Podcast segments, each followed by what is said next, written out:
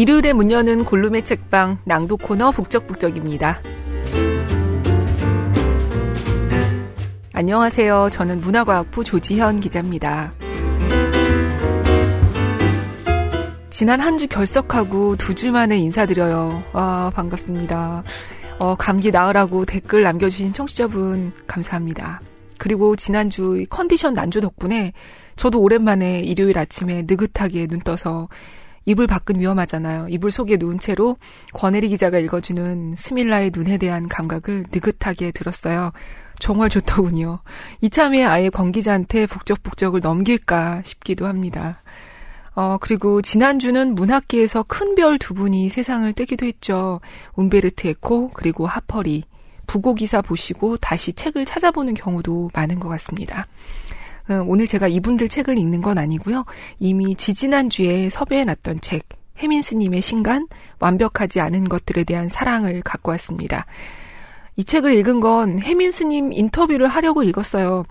이 무려 1년 동안 최장기간 베스트셀러 1위를 지키던 미움받을 용기가 이 책 때문에 1위에서 밀려났거든요. 작년 한 해 여러 책들이 2위까지는 올랐지만 미움받을 용기에 아성을 넘지는 못했는데 해민 스님 책이 출간 열흘 만에 10만 부 넘게 팔리면서 1위를 차지했습니다. 사실 근데 뭐 1, 2위가 뭐가 중요하겠어요. 그냥 이렇게 해서 제목을 뽑아야 문화부 기사가 그나마 뉴스에 나갈 수가 있다 보니까 어떻게 보면 좀 속물적인 기준인 베스트셀러 1위로 스님을 만났습니다.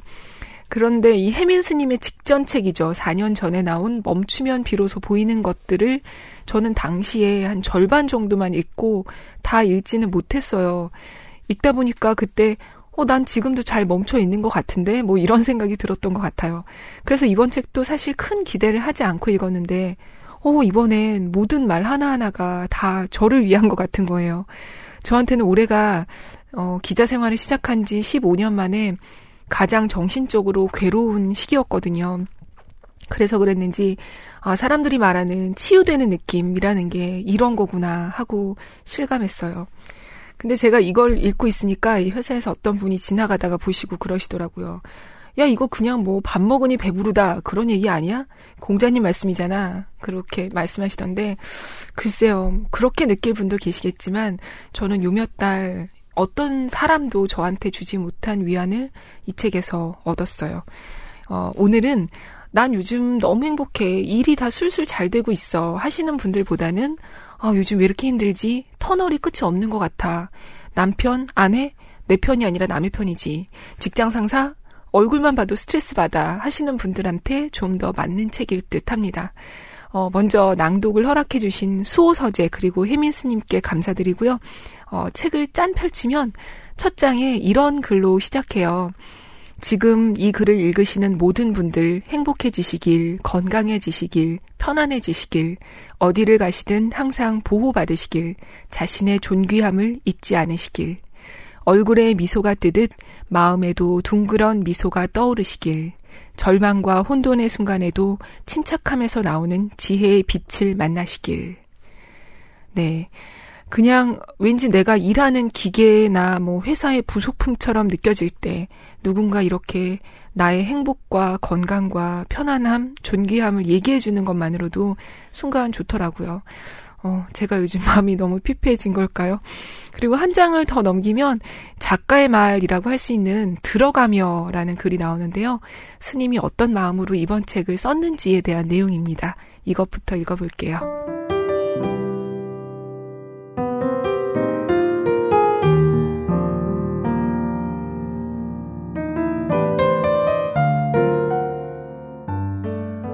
들어가며 사랑은 이해를 초월합니다.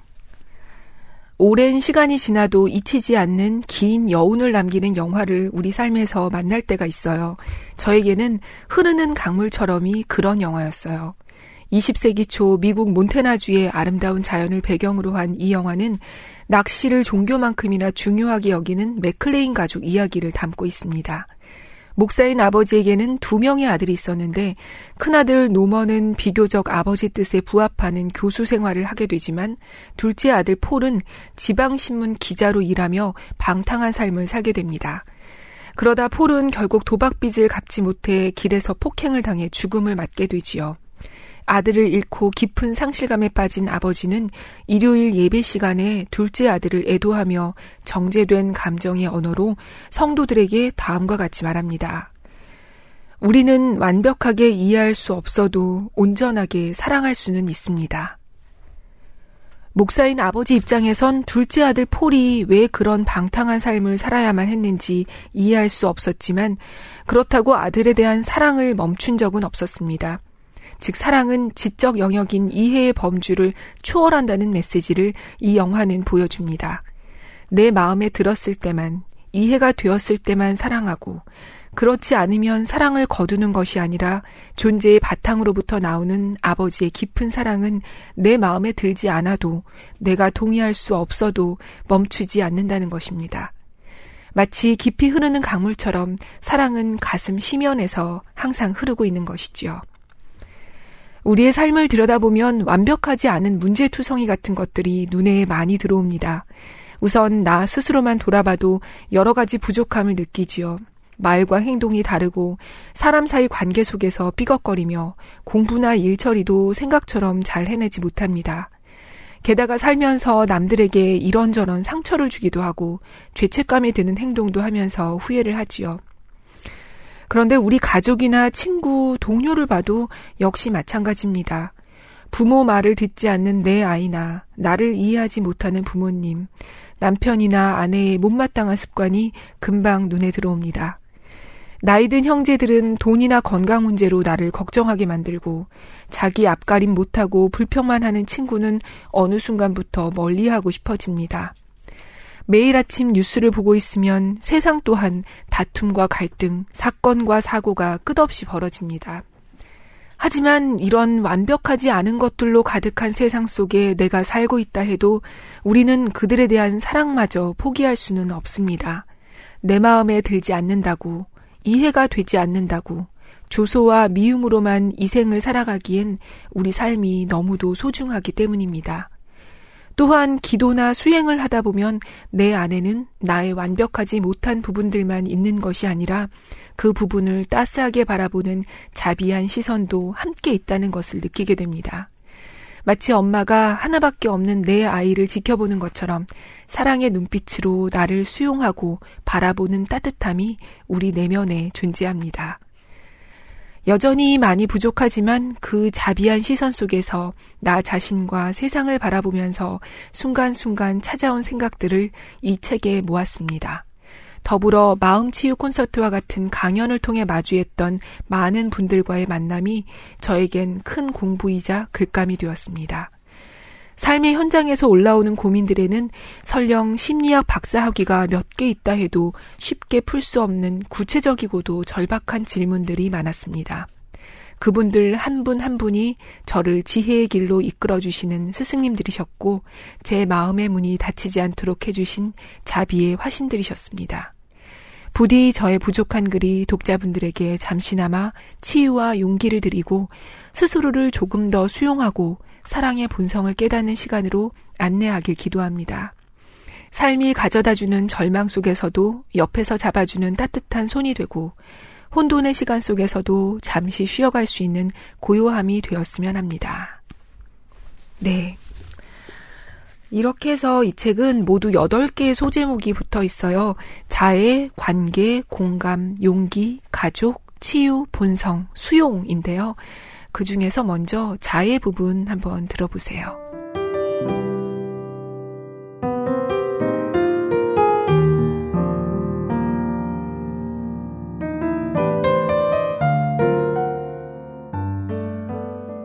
너무 착하게만 살지 말아요. 혹시 어렸을 때부터 착하다는 말을 많이 들으며 크셨나요? 부모님이나 선생님, 친척 어른들이 하시는 말씀을 절대 거스르지 않고 어려운 일이 좀 있어도 불평 없이 잘 참으셨는지요? 성인이 된 지금도 맡은 일에 대해서 책임감 있게 최선을 다하며 남에게 조금이라도 피해가 가지 않도록 노력하며 살고 계시나요? 나를 힘들게 하는 사람을 만나도 부당한 대우를 받아도 나만 좀 참으면 된다는 생각에 그냥 아무 말 없이 넘어가고 또 남에게 상처될 만한 말이나 관계가 불편해질 수 있는 말은 잘할 줄도 모르고요. 이렇게 정말로 착한 사람들일수록 심리적 우울증이라든가 공황장애, 직장과 가족 관계에서 오는 화병 같은 마음의 병을 앓고 있는 경우가 많습니다. 그분들은 공통적으로 말도 차분히 하고 성품 자체가 순해 남들에게 배려도 잘합니다. 자신이 하고 싶은 일이나 생각하는 방향이 있어도 다른 사람들이 다른 것을 원하면 나 하나 희생하는 것쯤은 몸에 밴 분들이지요.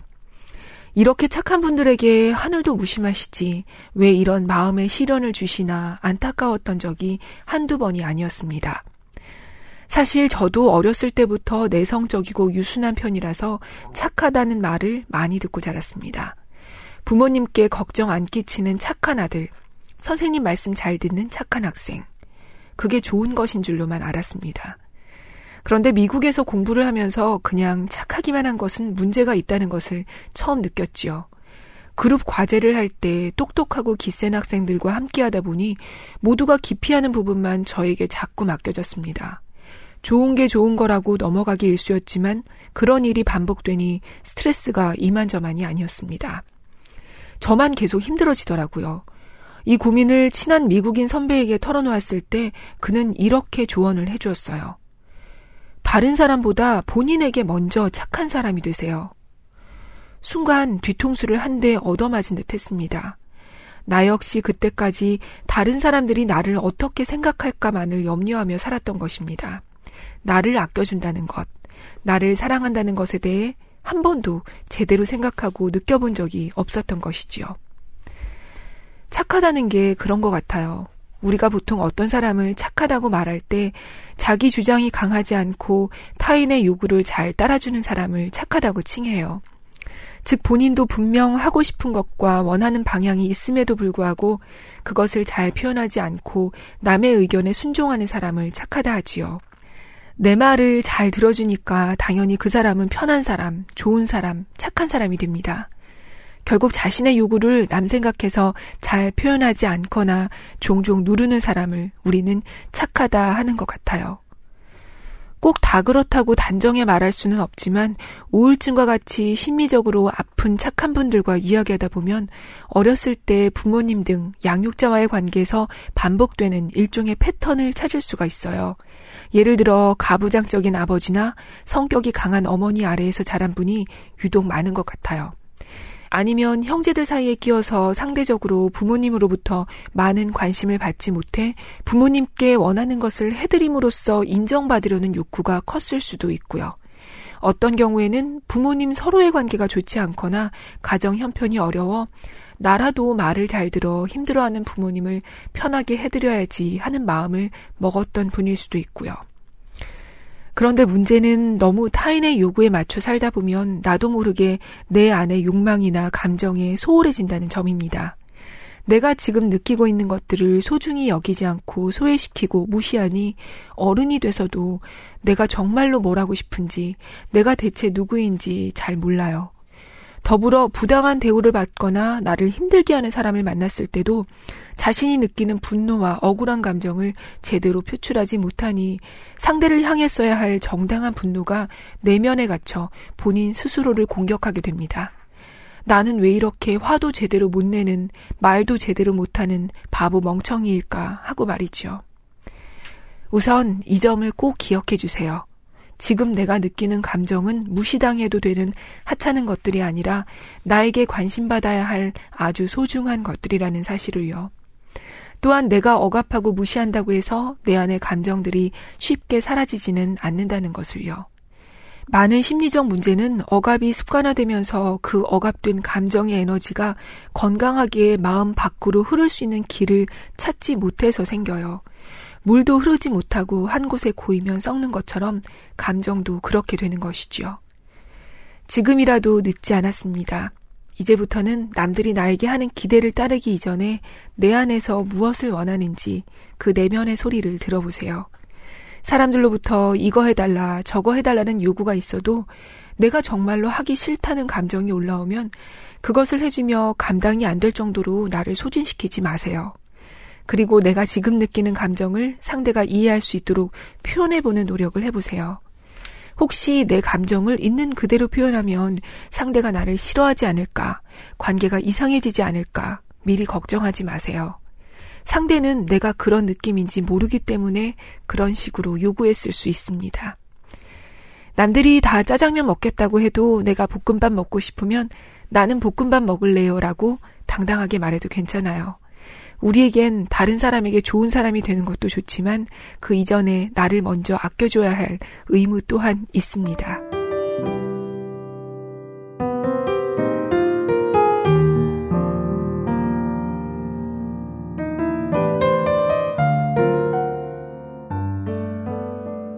네, 이렇게 서너 장 정도의 글이 나오고 짧은 글이 스무 개 정도 이어지는데요. 하나 읽으면 이런 식이에요.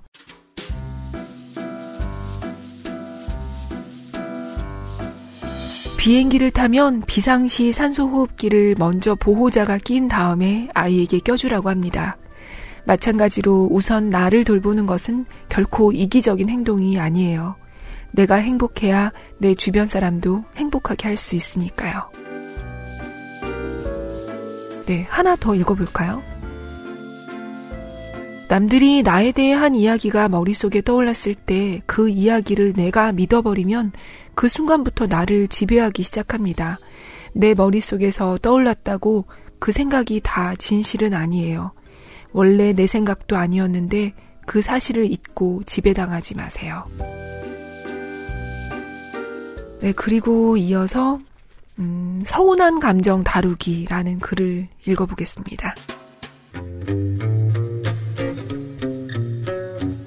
살면서 가장 힘든 것이 무엇이냐는 물음에 의외로 인간관계라고 대답하는 분들이 참 많습니다.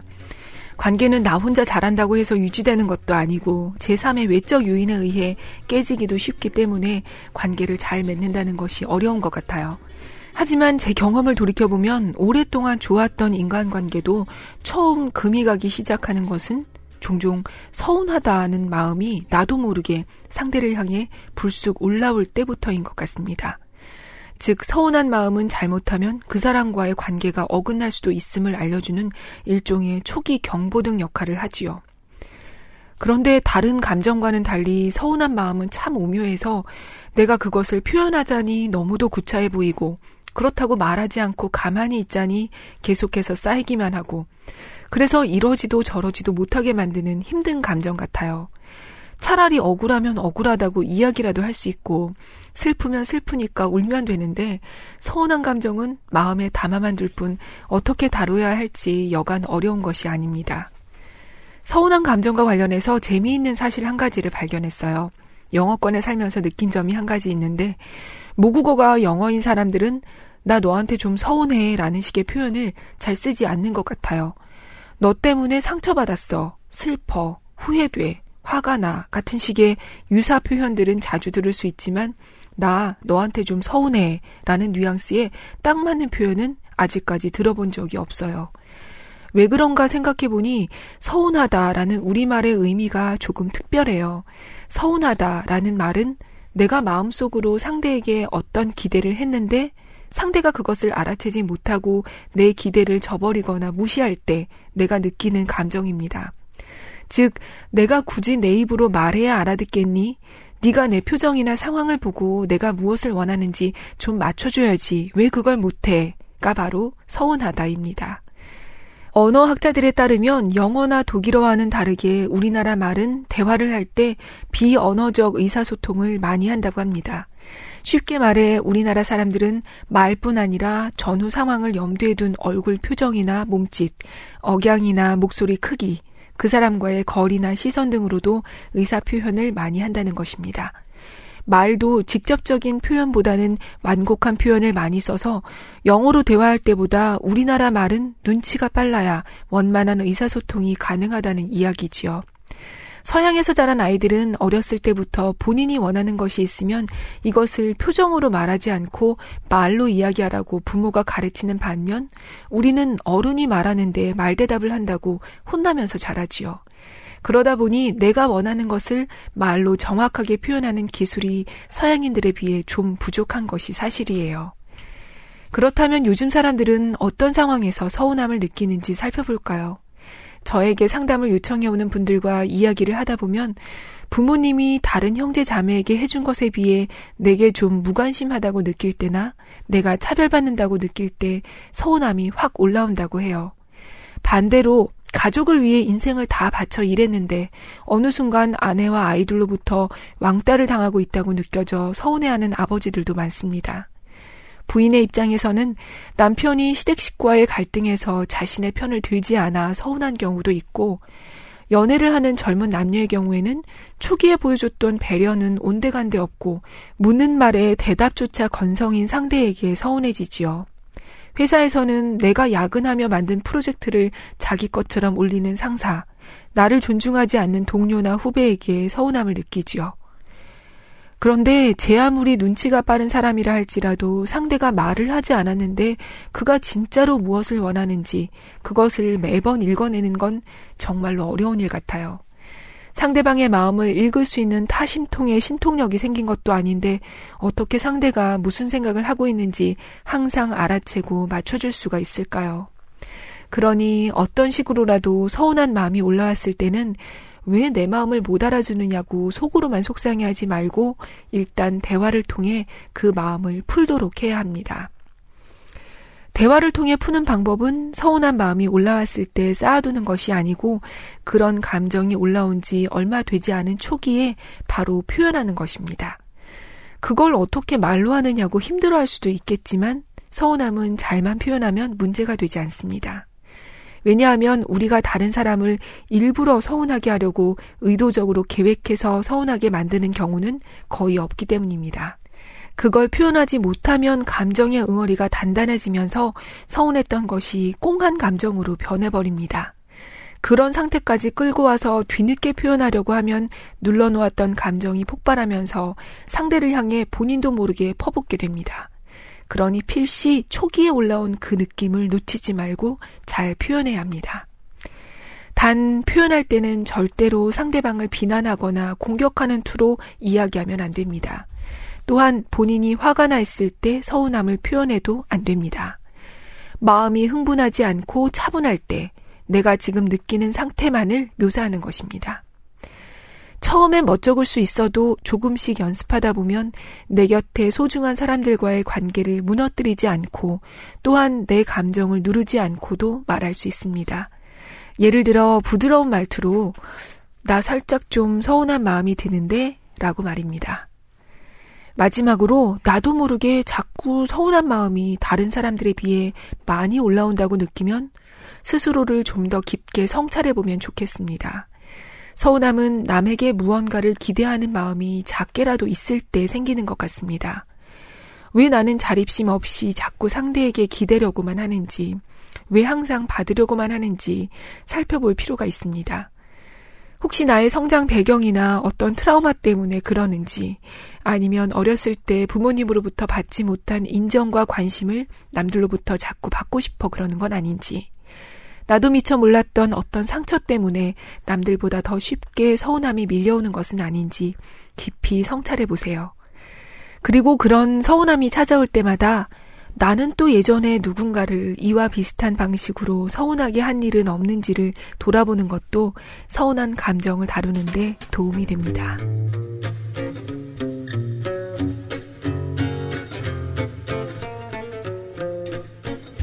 그렇군요. 서운한 감정은 생겼을 때 바로 이렇게 나 좀 서운한 마음이 드는 걸 이렇게 풀어버려야 하는 거군요.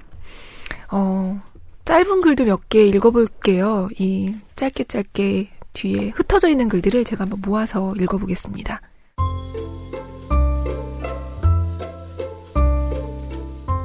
우리가 하는 행동들을 자세히 살펴보면 어른이 되어서도 다른 사람들로부터 인정받고 싶어서 사랑받고 싶어서 하는 행동들이 상당히 많은 부분을 차지합니다. 아이가 잘했을 때만 칭찬해 주지 마시고 아이의 존재 자체를 사랑해 주세요. 커서 다른 사람의 사랑과 인정에 배고프지 않도록요.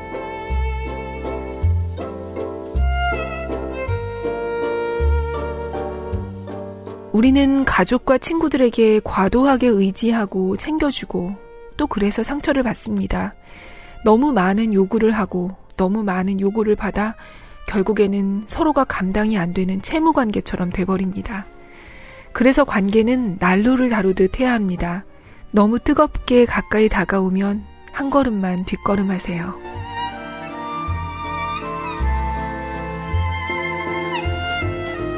지혜로운 이는 무언가를 부탁하기 전에 먼저 그 사람에게 도움을 줄 것이 없나를 생각해서 상대의 마음을 우선 감동시킵니다. 반대로 어리석은 이는 무턱대고 부탁부터 합니다. 부탁을 하면서 누구를 안다고 하거나 일의 의무감을 강조하거나 그도 아니면 무조건 사정만 합니다. 그쵸. 이런 부탁 많이 받게 되죠. 누구를 안다고 하거나 일의 의무감을 강조하거나 어, 그리고 좀 더 읽어볼게요.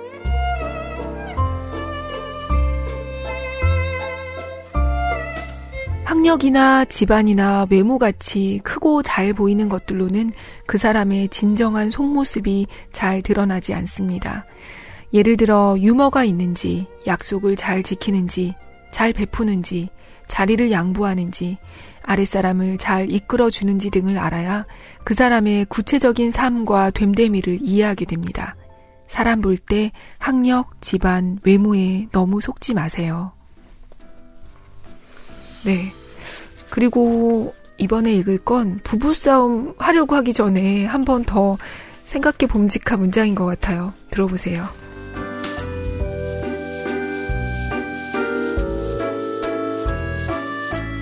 상대가 피곤할 때 하는 말은 피곤이 하는 말이지 상대의 진심이 하는 말이 아니에요. 중요한 대화는 잠 푹 자고 다음날에 해도 절대로 늦지 않습니다. 피곤할 땐 말 대신 따뜻한 물 한 컵 따라주고 그 사람 그냥 가만히 두세요. 네, 그리고 새해 결심을 여전히 실행하지 못한 채 3월이 코앞인 우리에게 이 문장들도 와닿습니다. 한번 들어보세요.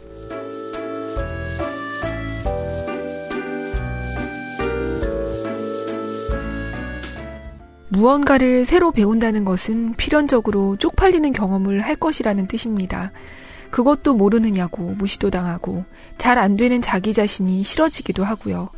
그 과정을 못하겠다면 평생 외국어도 운동도 악기도 운전도 일도 배울 수가 없어요.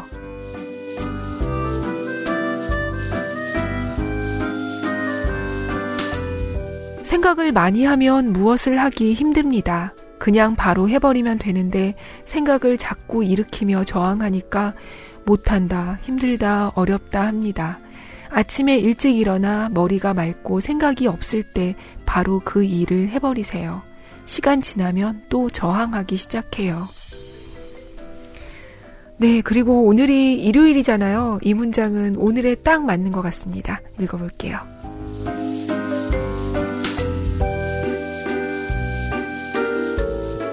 틱나탄 스님 절에 가면 일주일에 하루는 게으른 날이라고 합니다.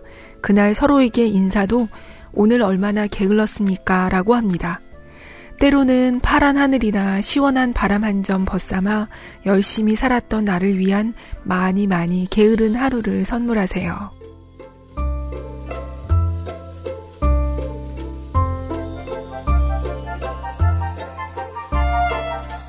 힘들면 괜찮아지려고 노력하지 마세요. 괜찮아지려고 노력하면 힘든 감정에 억압을 가하면서 더 힘들 수가 있어요. 일어난 감정은 내 의지와는 상관없이 자기가 머물고 싶은 시간만큼 머물러요. 그 시간을 존중해주고 기다려주세요. 왜냐면 내 안에서 일어났어도 감정은 내 것이 아니기 때문에 내 말 잘 안 들어요.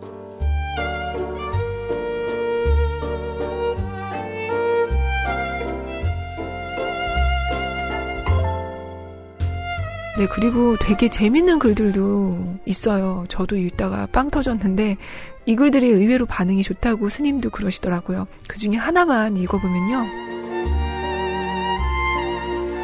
살면서 나를 이유 없이 괴롭히거나 도저히 이해되지 않는 사람을 만났을 때 나를 위해 속으로 한 번씩 되뇌세요. 세상은 넓고 이상한 사람은 많다.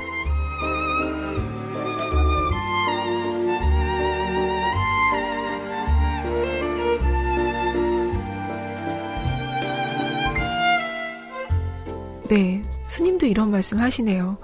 세상은 넓고 이상한 사람은 많다. 진리인 것 같습니다. 아, 지난주에 이벤트 책 받았다고 댓글 남겨주셨죠.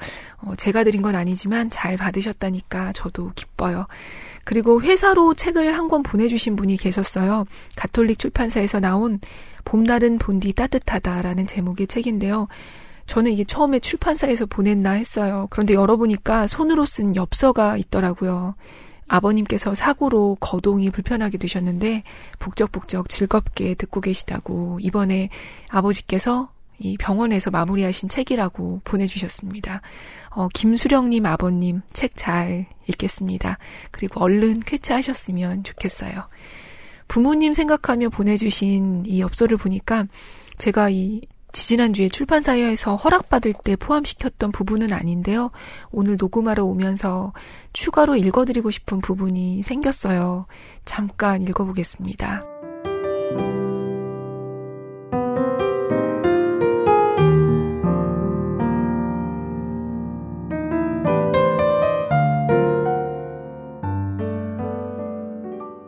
일반 대중들에게 강연을 할 때면 나는 항상 마지막 시간에 서로 서로 손을 잡고 같이 하는 마음 치유 명상을 한다. 이때 옆자리에 앉아 있는 사람의 손을 잡고 마치 어머니 아버지가 내 양손을 잡고 계신다고 상상해 보라고 말한다. 그렇게 생각한 후 다 같이 부모님을 이해하고 축복하는 기도를 소리내어 한다. 엄마도 이 생에서 많은 고생을 하셨군요. 아버지도 또한 많이 힘드셨군요. 부모님 몸이 건강해지시길, 마음이 편안해지시길, 어디를 가시나 항상 보호받으시길. 그렇게 다 함께 조용히 읊조리다 보면 많은 분들이 눈물을 흘리신다. 부모님만 생각하면 자식으로서 더 잘해드리지 못한 안타까움과 미안함이 올라오는 것은 인지상정이다. 항상 마음은 있지만 표현이 서툴러서 표현할 기회가 없어서 아니면 그 기회마저 놓쳐버려서 하지 못하고 있었는데 다 같이 눈을 감고 부모님의 건강과 행복, 평안을 빌다 보면 자신도 모르게 눈물이 나는 것이다.